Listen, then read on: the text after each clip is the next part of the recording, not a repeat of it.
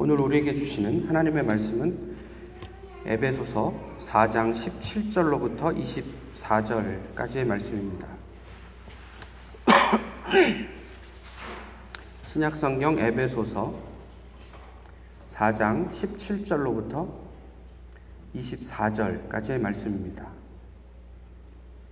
이제 하나님의 말씀을 봉독하겠습니다. 그러므로 내가 이것을 말하며 주 안에서 증언하노니 이제부터 너희는 이방인이 그 마음에 허망한 것으로 행함같이 행하지 말라. 그들의 총명이 어두워지고 그들 가운데 있는 무지함과 그들의 마음이 굳어짐으로 말미암아 하나님의 생명에서 떠나 있도다.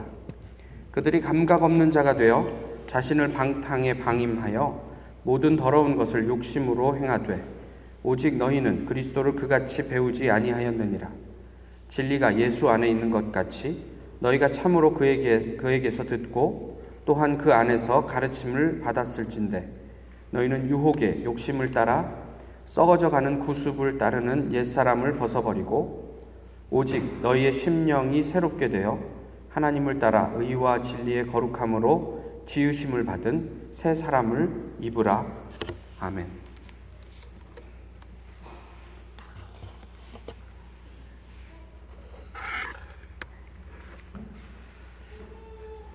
영국의 한 영성 작가의 말입니다.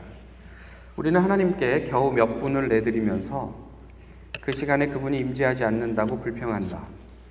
하지만 우리의 문을 두드리시는 하나님께 속 죄송하지만 바쁨, 바쁩니다. 라고 말하는 나머지 23시간 30분은 어, 말하고는 나머지 23시간 30분은 어떤가? 심지어 전혀 반응이 없을 때도 있다. 우리의 마음과 생각과 양심과 삶의 문을 두드리시는 하나님의 노크 소리를 아예 듣지 못하기 때문이다. 그러므로 때로 우리는 하나님의 부재에 대해 불평할 권리가 없다. 그분보다 우리가 더 부재하기 때문이다. 어느덧 한 해의 마지막 날이 되었습니다. 이제 몇 시간 후면 어, 이제 저희가 이 한 해 동안 겪었던 일들이 작년의 일들이 되고 말겠죠. 이 한 해의 마지막 날에 또 올 한 해를 돌아보시면서 지난 우리들의 삶을 어, 돌아보시면서 우리 스스로 우리는 어, 자신의 영적인 수준에 점수를 준다면 몇 점쯤 줄 수 있을 거라고 생각을 하시는지요? 아, 오늘 어, 에베소서 4장 17절에서 어, 24절 또 그 이하의 본문으로 어, 저희 교회가 어, 생기고 난 후에 처, 2015년 10월 25일에 이 본문을 가지고 설교를 한번 했습니다. 본문의 설교 제목이 무엇이, 무엇이었는지 혹시 들으신 분들 중에 기억하시는 분이 계십니까? 또 설교의 내용은 무엇이었는지 혹시 기억이 나십니까? 설교의 제목은 환복이었습니다. 그래서 이제 본문에서 나오는 것처럼 옛 사람을 벗고 새 사람을 입자. 그래서 우리가 좀 환복해야 하지 않겠나 뭐 이런 이야기들을 하면서 어, 어렵다고 생각을 해도 옷을 갈아입으면 하게 되는 일들이 있다 이런 이야기들을 나누었죠.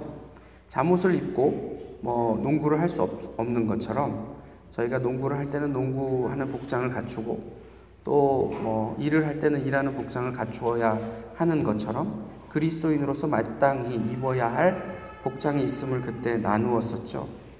본문을 그냥 간략, 간략하게 그때 설교를 그대로 다시 하는 건 아니니까 한번 이렇게 좀 대충 훑어보시죠. 17절에서 이방인들처럼 허망하지, 허망한 일을 하지 않았으면 좋겠다라고 얘기하는데 그 허망하다라는 것을 사전에서 좀 찾아보니까요. 어떤 일을 계약 또는 협상을 할 때 정확하게 파악되지 않은 상태에서 특별한 생각 없이 허락하는 경우를 일컫는다. 나중에 낭패를 보고 후회하게 되는 경우가 많다. 이것을 허망함이라고 설명을 해 놓았더라고요. 그래서 허망한 것으로 행한다. 라는 대목에서 하나를 마무리하면서 우리에게 이 허망함은 어떤 것이 있을까? 라는 생각을 해 보게 됩니다.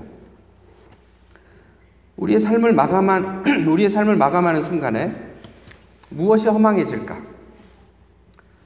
어, 가치 있다고 생각해서 큰 고민 없이 그것을 위해서 평생 살고 달려왔는데 정작 우리가 하나님의 부름을 받는 그 순간에 와 근데 그게 별로 그렇게 의미 있는 게 아니었던 것 같아 라고 생각될 만한 그런 허망함이 무엇이 있을까 싶어요.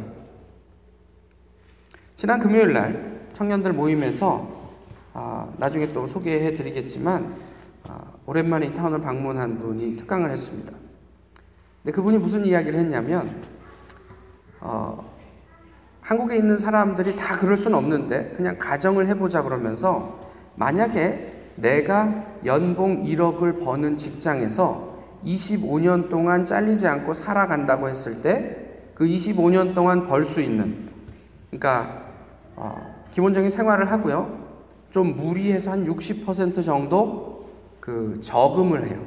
저축을 세금 떼고 물론 뭐 그렇게 해서 25년 동안 벌 수 있는 돈의 액수가 대략 13억쯤 된대요. 그리고 한 달에 300만 원씩 이제 은퇴한 후에 쓰면서 살면 어, 평균 수명을 계산을 했을 때 한 9억 정도 쓰고 죽게 된대요. 그런데 그거보다 조금 더 어, 삶의 질을 높이면 한 12억 정도 쓰고 죽는데요.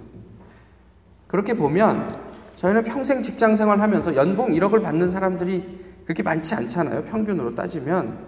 근데 가정을 해본 거예요. 그 정도 벌어서 어, 세금 떼고 60%를 저축했을 경우에 13억을 벌어서 은퇴한 후에 13억을 쓰고 별일 없을 경우에 한해서 거기에 또 조건이 있어요. 자녀가 없어야 돼요. 자녀가 있으면 60% 저축을 못 해요. 그럼 평생 벌어서 죽을 때까지 평생 쓰고 그러고 죽는 거죠. 좀 허망할 것 같지 않습니까? 본문은 분명하게 그런 허망함을 경계하고 있습니다. 그렇게 살지 말라고 말씀하시죠. 만약 그런 허망함을 물론 지금은 그것이 허망한 할 것이라는 사실을 모르지만 그 허망함을 살게 되면 총명이 어두워지고 무지해지고 마음이 굳어서, 굳어져서 생명을 떠나게 된다. 본문이 이렇게 얘기합니까?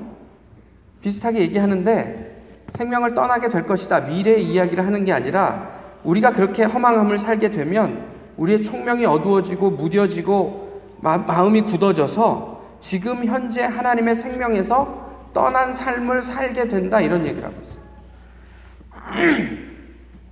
삶의 모습은 어떻게 드러나냐면 감각이 없고 방탕, 방탕함에 우리를 방임하고 모든 더러운 것을 우리의 욕심을 따라서 행하게 된, 되더라는 거예요.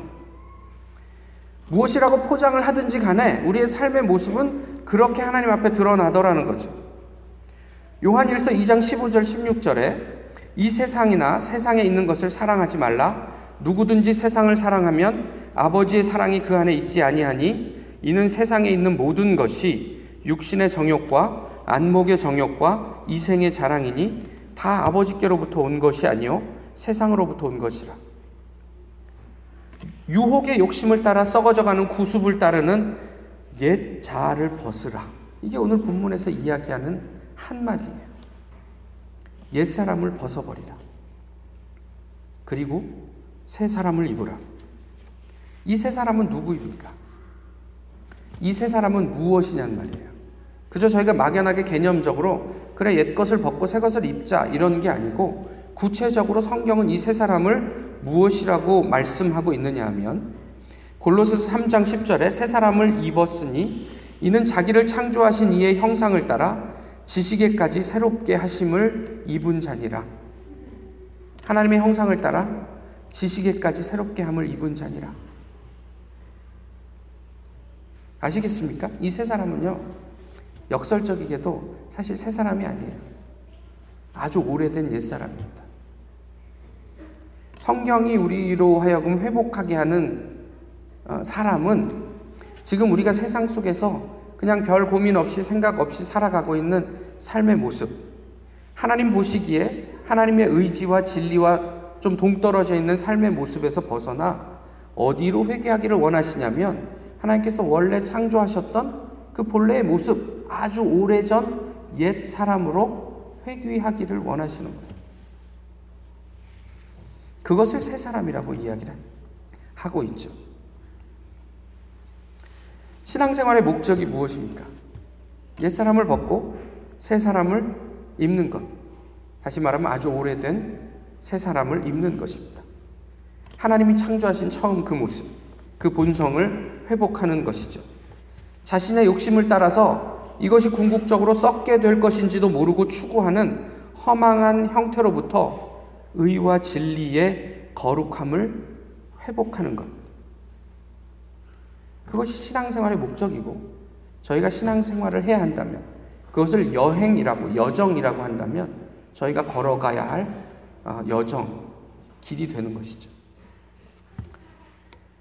세상의 많은 사람들 어쩌면 대부분의 사람들이 특별한 생각 없이 허락하는 the way of life. 에베소서 2장 2절에서는 뭐라고 되어 있냐면 세상 풍조. The way of this world. 이것이 본문이 말하는 허망한 삶입니다. 세상은 이렇게 살면 너희가 좀더 본 때가 날 거야. 이렇게 살면 좀 더 인정을 받으며 살 수 있을 거야. 이런 것들을 가지면 사람들이 너를 알아봐 줄 거야. 그렇지만 하나님이 이게 허망하다고 말씀하시는 거죠. 그런데 이런 얘기를 들을 때마다 저희는 좀 불편합니다. 왜 불편할까요? 적어도 저희는 이런 기대가 있어요. 아무리 그래도 내 삶은 허망하지 않을 것 같습니다. 왜 그런가 하면 3층 천을 안 가봐서 그래요. 이 삶에 비해서 그 하나님의 나라가 얼마나 어, 영광스러운지 바울 말고 가본 사람이 별로 없던 것 같아요.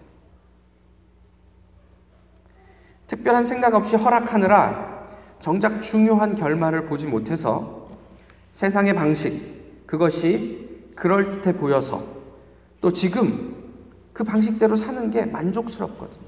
뿌듯하거든요. 그래서 불편합니다. 충분히 만족스럽고 뿌듯한데 저희가 뭐라고 표현하죠? 하나님의 은혜다. 하나님께서 나를 채우셨다. 이렇게 얘기하죠.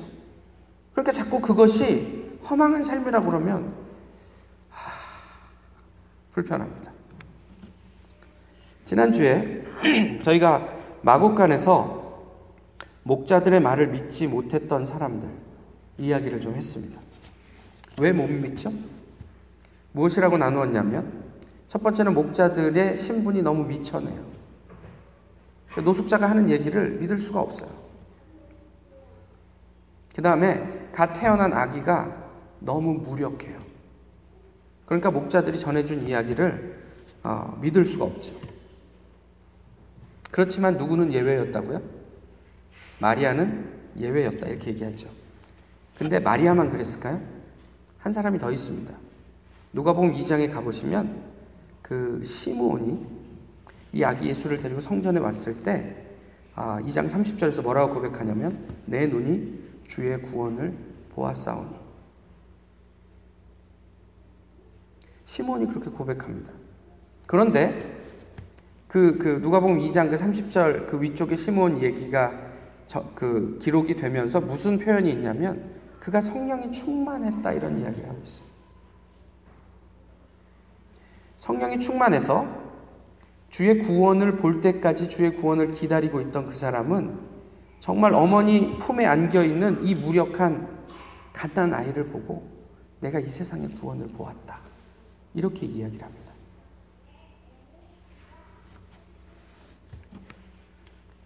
그런데 더 놀라운 사건이 있습니다. 누가 보면 1장 39절 이하의 말씀인데요. 그 마리아가 수태고지를 받은 후에 엘리사벳을 찾아갑니다.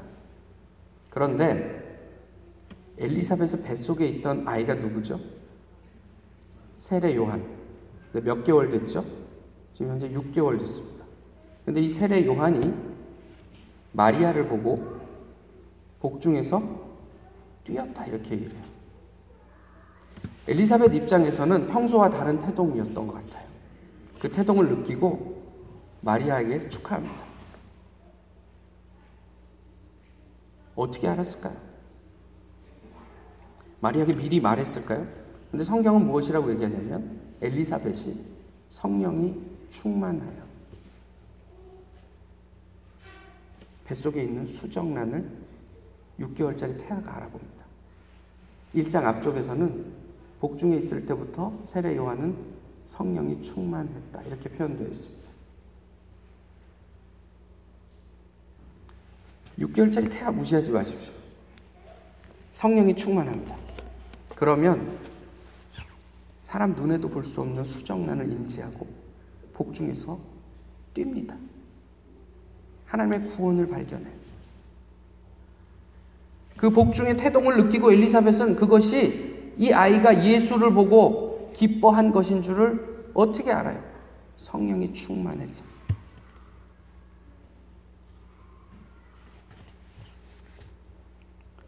당시 예수님은 지난주에 나누었던 것처럼 예수가 그 구원이 될 수 없었는데 그를 예수와 메시아로 경험한 사람들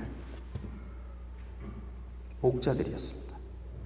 근데 목자들이 무엇이라고 사람들에게 전하냐면 우리가 들은 레마를 너희들에게 알려주겠다 이렇게 얘기합니다. 하나님의 말씀을 들었던 사람이 하나님과 조우해서 만났던 사람이 도저히 믿을 수 없는 상황 속에서 이 아이가 세상의 구원이 될 수 있음을 메시아가 될 수 있음을 선포합니다. 말씀드렸던 것처럼 시므온이 다시 얘기하면 성령이 충만한 그런 사람들이 기다림 가운데 기도 가운데 예수 그리스도를 메시아로 경험할 수 있었습니다. 그런데 여기에서 우리가 누가복음 2장에서 시므온이 예수님에 대해서 한 예언에 좀 주목합니다. 예전에도 한번 나눈 적이 있는데요. 예수님이 어떤 존재로 살아갈 것인가? 이는 앞으로 비방받는 표적이 될 것이다.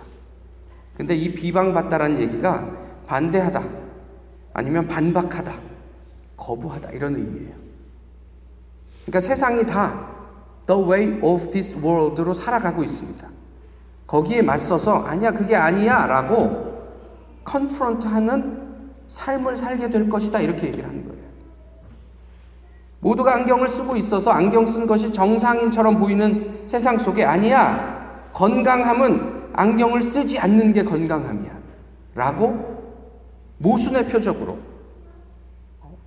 어떤 그, 그 거절의 표적으로 살아가게 될 것이다. 이렇게 얘기를 하죠. 이게 예수님에게 함의된 구원입니다. 허망의 종착역으로 치닫는 세상 풍조로부터 구원의 종착역으로 그 선로를 바꾸는 동력이 거기에 있습니다. 비방을 받는 표적. 그 예수님의 삶을 따라가는 제자들로 인해서 세상은 바뀌었습니다. 본인들의 허락을 얻고 이런 이야기를 합니다. 이 자리에 세상에 미련한 이렇게 미련할 수가 없어요. 그 사람이 여기 있습니다. 이따가 한번 소개해 드리겠습니다. 잘 다니던 직장 때려치우고 한겨울에 샴페인에 왜 놀러 와요? 여기서 공부 마치고 가서 대기업 취직했으면 잘 다녀야죠. 감사하게. 왜 때려치워요? 이 얼마나 미련합니까? 그런데 더 한심한 사람이 있어요. 그 옆에 앉아 있는 게. 그만둔다고 하는 남편을 안 말려요. 어, 그래, 그만둬 응원해. 이해가 되십니까? 왜 이들은 이런 모험을 하고 살까요? 만약 이들의 부모님이라면 뭐라고 얘기하시겠습니까? 모두가 이들처럼 살아가야 한다고 이야기하는 게 아니에요. 저는 거기에 동의하지 않습니다. 우리 다 다니던 직장 다 때려치우고 정말 하나님 나라 복음을 위해서 살자. 그게 뭔데요? 왜 직장 속에서 그게 안 됩니까? 왜 안 돼요? 고민하면서 사시면 되죠. 그런데 분명한 것은 적어도 그것을 고민하고 그렇게 사는 사람들이 이 세상의 풍조를 반박하는 표적으로 살 수 있을 거라 저는 생각합니다. 그렇게 살지 않아, 도 세상의 풍조대로 살지 않아도 죽지 않더라, 굶지 않더라, 의미가 없지 않더라, 하나님 앞에서 가치 있게도 살 수 있더라, 보여줄 수 있을 거라고 생각합니다.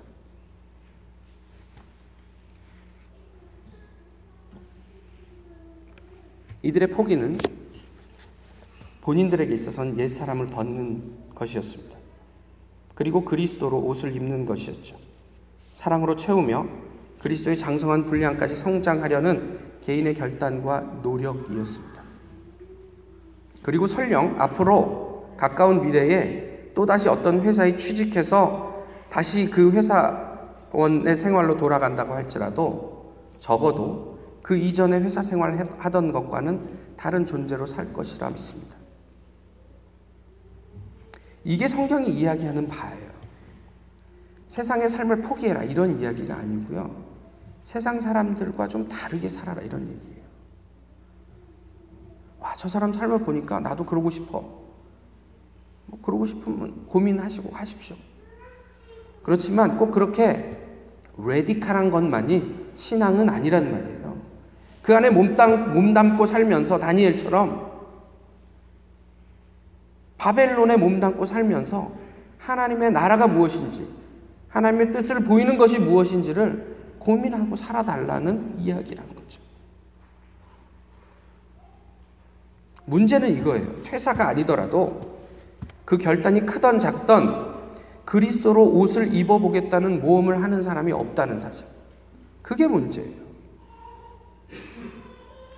남들 다 이렇게 사니까 살다가 내가 뭐 조금씩 뭔가 이렇게 의미 있는 일을 하면 되지 이게 아니고 내가 어떻게 내 존재가 그리스도로 옷 입고 회사에 있을 때든지 집에 있을 때든지 아니면 누군가를 향해서 내가 아웃리치를 할 때라도 그 그리스도를 옷 입고 살아가는 100%의 그리스도인이 될 수 있을까? 그것을 위해서 크던 작던 결단하고 삶의 부분을 모험으로 내던지는 그런 투신이 없는 게 문제죠.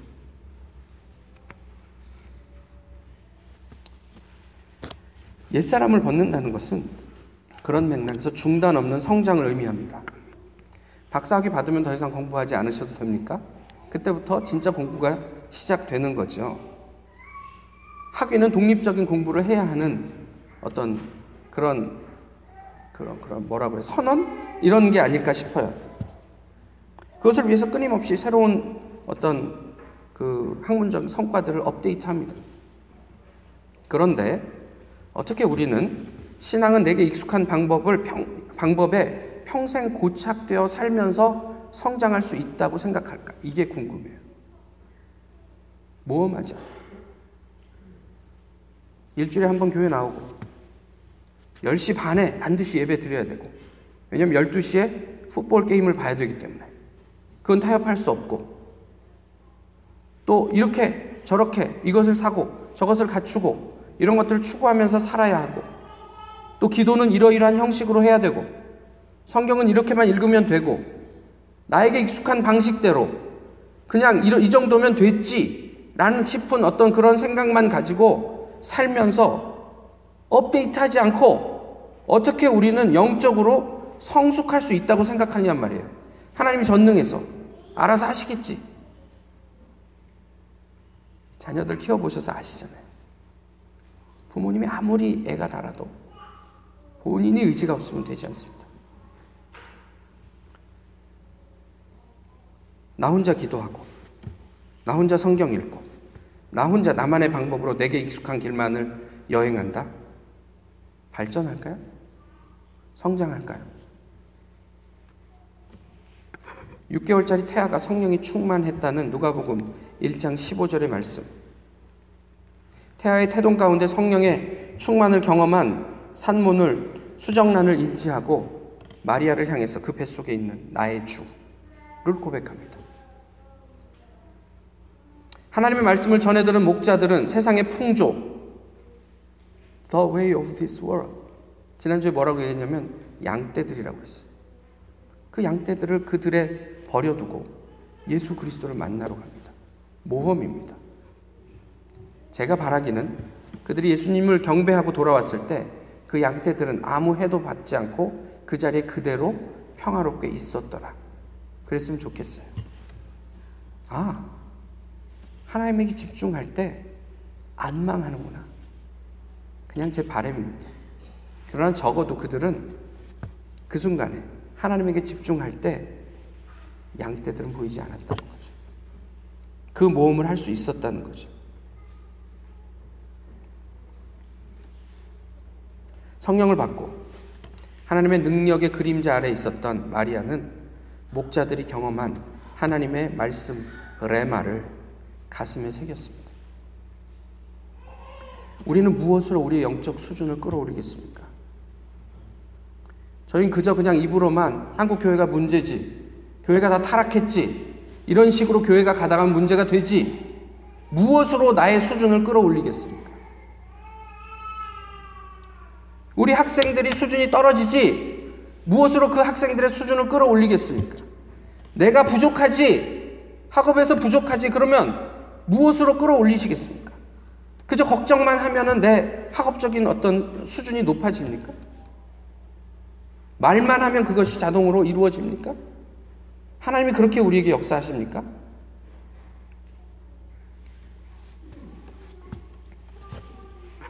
교육, 교육 심리학에서 이야기하는 어, 것 중에 포부 수준과 기대 수준이 있습니다. 포부 수준은 학생들이 가지는 그 기대입니다. 뭐냐면 내가 이 시험을 보면 한 90점을 맞고 싶다. 이게 포부 수준이에요. 기대 수준은 선생님이 가지는 수준이에요. 저 아이가 한 70% 맞지 않을까 이런 거예요. 그래서 이 기대 수준과 포부 수준이 맞아 떨어지면 좋은 교육이라고 이야기를 해요. 학생도 만족스럽고 선생님도 아 내가 잘 가르쳤구나.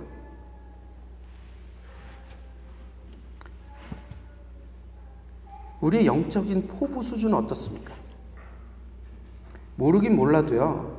아, 아주 이제 어, 예외적인 분들, 별 관심이 없는 분들, 아, 저는 영적으로 그냥 한 30점이면 만족합니다. 이런 분들은 제가 많이 만나보지 못했고요. 어쨌든 다들 그런 어떤 갈망이 있어요. 나 하나님 더 경험하고 싶고, 더 만나고 싶고, 이게 뭐냐면, 영적인 포부 수준이 한 90점 이상은 되는 거예요. 나도 그렇게 극적으로 하나님을 생생하게 경험하면서 살고 싶다, 이런 포부가 있어요.